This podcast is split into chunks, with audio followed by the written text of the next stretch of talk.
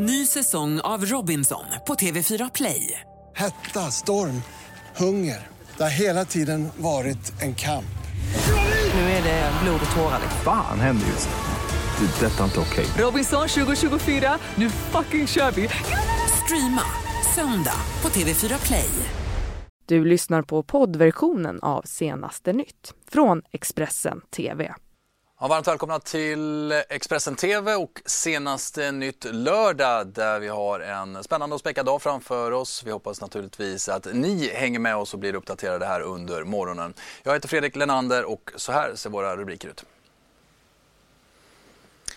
Ja, Donald Trump har för första gången lagt in sitt presidentveto efter att senaten igår beslutade att häva det nationella nödläget.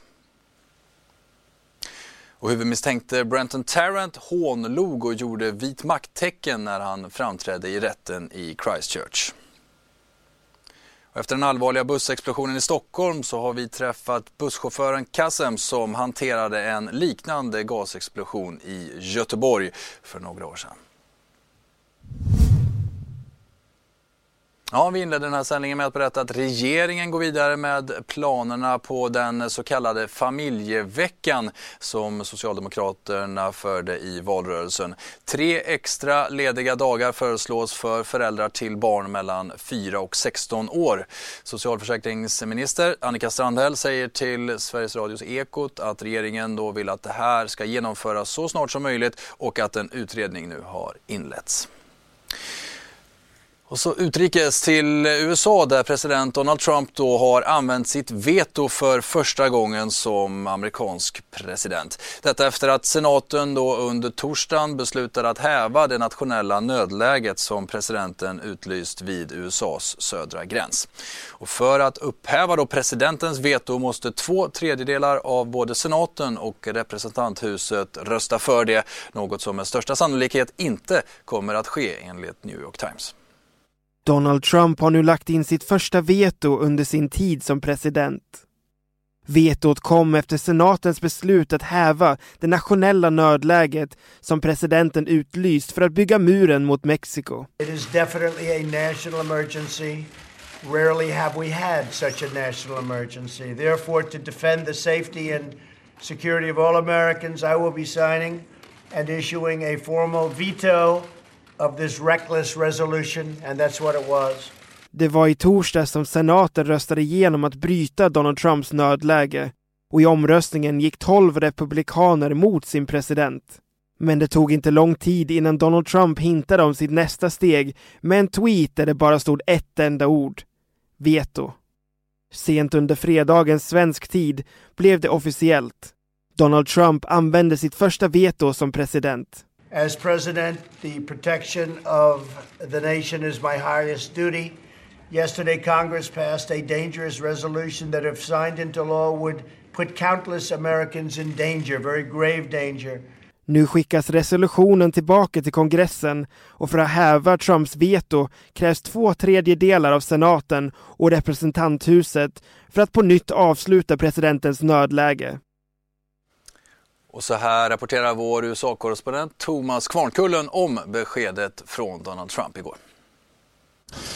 Är det är första gången Donald Trump använder veto under sin tid som president och det kommer egentligen inte som någon överraskning. Det har han hotat med flera gånger tidigare, senast eh, på Twitter igår efter att eh, beskedet kom i eh, kongressen. Donald Trump har ju gjort väldigt tydligt tidigare att han kommer att rida hela den här striden ut vad gäller då det nationella nödläge han utlyste för att få pengar till den mur mot Mexiko som han har Eh, lovat sina väljare. Eh, det som har hänt nu är ju att eh, det i torsdag så godkände en majoritet i senaten ett beslut för att häva Donald Trumps nationella nödläge efter att det beslutet redan hade gått igenom i representanthuset. Eh, och det som skulle kunna ske nu då är att eh, kongressen försöker att häva det eh, vetobeslut som Donald Trump har lagt in. Men för att detta ska bli verklighet krävs två tredjedelar i, två tredjedelars majoritet i kongressen. Och i nuläget så finns ingenting som talar för att det finns en sådan stor majoritet. Så till Nya Zeeland där premiärministern Jacinda Ardern nu menar att en förändring av landets vapenlagar är nödvändig. Detta efter en eh, av de blodigaste gårdagarna i landets historia med moskéattackerna i staden Christchurch. Fem vapen, bland annat två halvautomatiska och två hagelgevär användes vid de här dåden och den huvudmisstänkte Brenton Tarrant fick licens för de här vapnen i november 2017. Ingen av de tre misstänkta ska ha begått brott i Nya Zeeland och fanns inte heller på underrättelsetjänstens radar. Och här ser ni bilder på när Tarrant då på fredagskvällen svensk tid tog plats i rättssalen i Christchurch och han ska då enligt New Zealand Herald också ha hånlett och gjort ett eh, tecken som då ska symbolisera vit makt när han fotograferades av pressen. Ja, minst 49 personer dödades och runt 50 skadades vid de här blodiga dåden som nu utreds som terrordåd. Daoud Nabi var ett av offren i terrordådet i Nya Zeeland på fredagen. Den 71-årige mannen blev hjälte när han för att rädda livet på en annan slängde sig framför personen. Skotten träffade Daoud Nabi och han dog av skadorna. Det skriver The New York Post. Totalt sköts 49 personer ihjäl och runt 50 ska ha skadats i skottlossningar vid två moskéer i Christchurch i Nya Zeeland på fredags eftermiddag lokal tid. Tre personer har gripits för dådet. Den misstänkte gärningsmannen är Brampton Tarrant, 28 år. Han har lagt ut ett manifest på nätet och beskrivs som en högerextrem extremist. I, I guess there are no words to describe the um, revulsion that I feel for the um, the propaganda that he wanted to uh, bring with this, and I will not give voice to that propaganda. His was the voice of hate, and the only way that communities can respond to the voice of hate is to come together in love, um, compassion, and kindness. På fredagskvällen svensk tid meddelade Nya Zeelands premiärminister under en presskonferens att landets vapenlagar ska ändras. I can tell you one thing right now. Our gun laws will change. There have been attempts to change our laws in 2005, 2012, and after an inquiry in 2017. Now is the time for change. Polisnärvaron är fortsatt förhöjd med anledning av terrorattacken och boende i Christchurch uppmanas att stanna hemma. Här hemma i Sverige så räcker ersättningen till kommunerna för att ta hand om ensamkommande barn och unga inte till. Det här rapporterar TT om här på morgonen. Enligt Sveriges kommuner och landsting så rör det sig om en miljard kronor om året som då inte täcks av staten och som kommunerna själva måste stå för. Och så till eh, gårdagens stora klimatdemonstrationer för ungdomar i över 120 länder demonstrerade då igår för klimatet inspirerade av den svenska aktivisten Greta Thunberg. Och 16-åringen medverkade själv vid manifestationen i Stockholm. Vi står inför en existentiell kris. Den största krisen mänskligheten någonsin har stått inför. Och ändå så har den ignorerats i decennier av de som har vetat om det. Det var många som hade samlats på Mynttorget i Stockholm på fredagen för att skolstrejka och demonstrera för klimatet. Och det var inte bara där som människor samlats. Det som började förra året med 16-åriga Greta Thunbergs skolstrejk fick på fredagen global omfattning. I över 100 länder och på mer än 1600 platser hölls det skolstrejker och miljömanifestationer, bland annat i städer som Hongkong och Rom. Och i USA hade människor bland annat samlats utanför kongressbyggnaden i Washington DC. Det har kommit busslaster med ungdomar hit. Man väntar sig eh, ett par tusen människor till just den här manifestationen. Men eh, det här är ju bara en av många protester som ordnas över hela USA. Det ordnas miljöprotester, eh, klimatprotester i totalt 46 delstater.